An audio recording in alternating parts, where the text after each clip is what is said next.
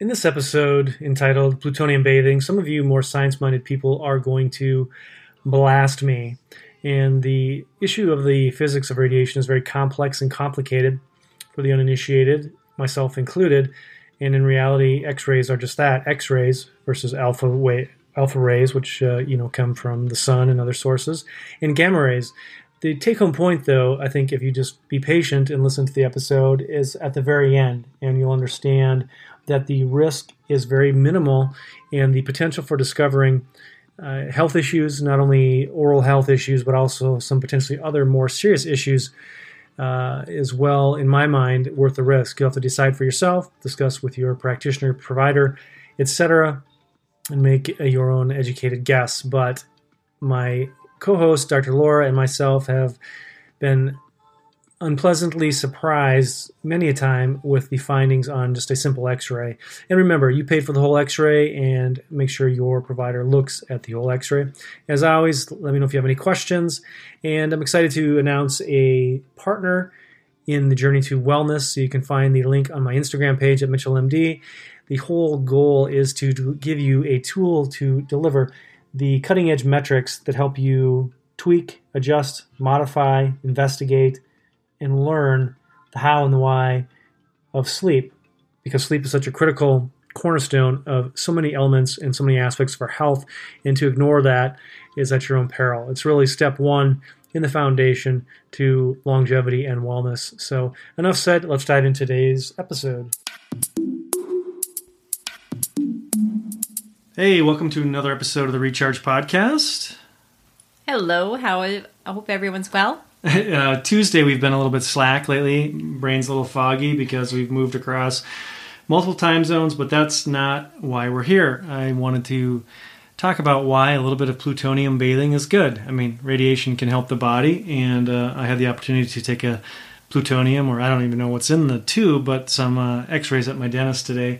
And uh, very interesting findings, a few little subtle things that uh, caught my attention, but Fortunately, uh, my co host knows uh, a little bit more about this than I. Yes, I think uh, dental x rays are a wonderful diagnostic tool, probably one of the cheapest x rays that you can get, and probably one of the lowest doses of um, radiation that you can get to find some very valuable findings.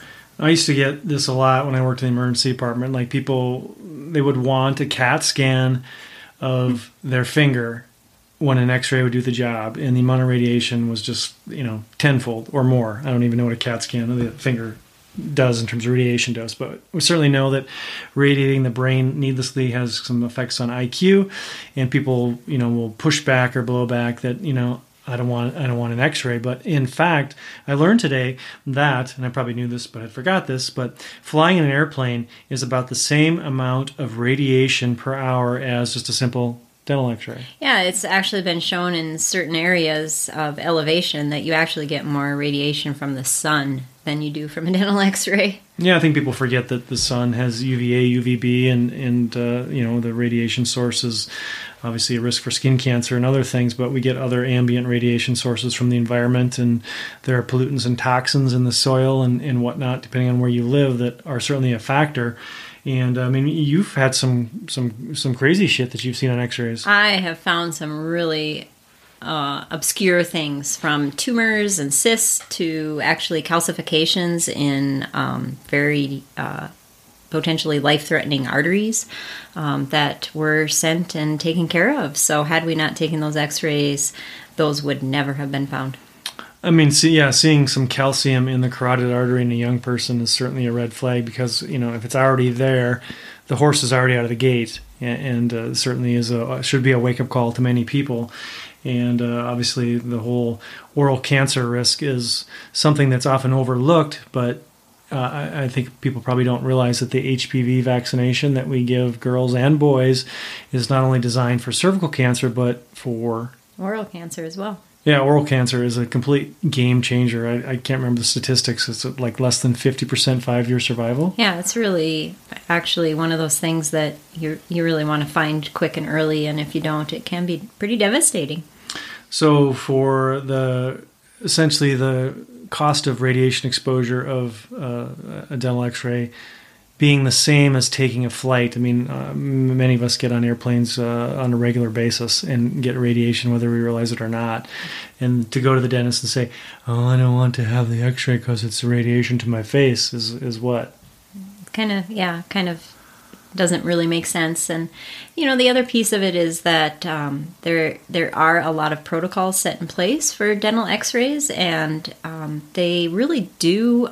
Most most good dentists really do take a lot of consideration in when to take an X-ray, what type of X-ray to take, how often to take that X-ray, and um, it is not just a standard. It is really patient specific. And so they are really looking at your health history. They're looking at your dental history. They're looking at your risk factors. And they're deciding from there what x-ray is best for you and which, how often you should have it. So they're they're really being very reasonable uh, as far as trying to minimize the radiation that you receive as well I mean, the, yeah, the, and the thing to keep in mind is, and I was told this probably 20 years ago, is that the patient paid for the whole X-ray. So look at the whole X-ray, and you know, a personal note: our my mom, your mother-in-law, um, had a sinus issue, and she thought it was a toothache, and they did a, a, simple X-ray, and they saw a calcification, which actually turned turned out to be a cerebral aneurysm that was about to rupture and needed to be coiled and fixed,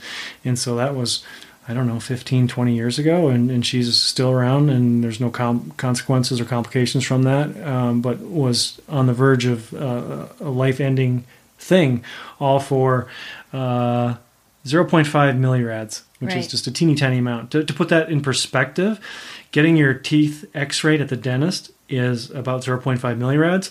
Getting your brain scanned because you didn't wear a helmet riding your bike is 400 fold amount of radiation. So 200 millirads of radiation dose to your brain, which with the rise of dementia, which is a very complicated topic tied to inflammation, also tied to oral systemic health and a whole bunch of other things. And so the take home point is uh, really, go ahead and have the x rays at your dentist and talk with them about your concerns. Talk with them about the amount and the frequency, and you'll be surprised, I think, with their willingness to work with you and their explanation as to why they want to take them and um, what they can find. And it is a very good preventative uh, procedure to help you maintain a healthy lifestyle.